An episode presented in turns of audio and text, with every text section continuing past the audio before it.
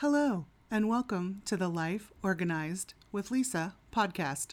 I'm Lisa Sealey, and organizing is my superpower.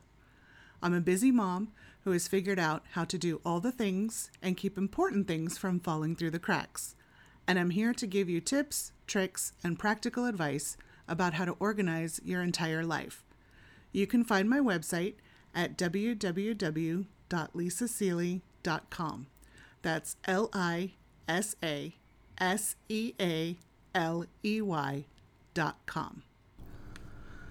Today, I'd like to talk about the importance of rest, relaxation, and sleep.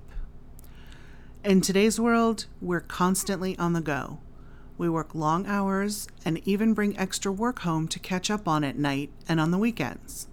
We work hard at parenting, keeping up the house and yard, and maintaining a social life. We are busier than ever, yet we are all still limited to 24 hours in a day. Something has to be given the lowest priority in our lives, and more often than not, we sacrifice our rest, relaxation, and sleep. Let's start with the biggest one first. Sleep is essential for our survival. If you've had a newborn in the house or been in any other situation where you didn't get much sleep for days and weeks on end, you know how bad the effects of sleep deprivation can be.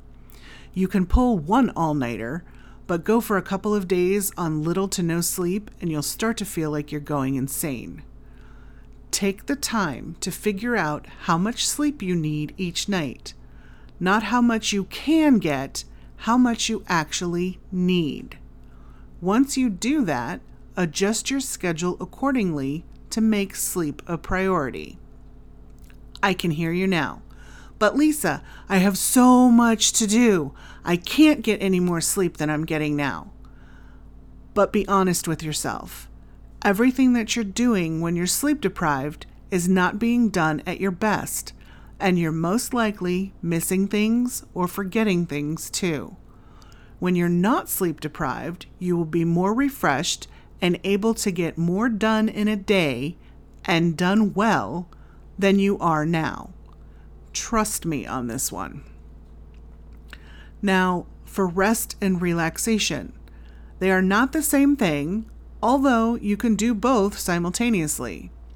When you rest, you literally stop moving. You're at rest. Sure, that can be sleeping or napping, but other times it can be just sitting on the couch watching TV. Relaxation can be anything you enjoy that relaxes you, whether that's meditating, doing crafts, reading, or sitting on a beach watching the waves. You know what makes you relaxed and happy. Go do more of that. If you've adjusted your sleep to get as much as you need and you're doing your tasks more efficiently, you should easily be able to carve out the time. Remember, if you want to stay healthy and productive, you need to make rest, relaxation, and adequate sleep a priority.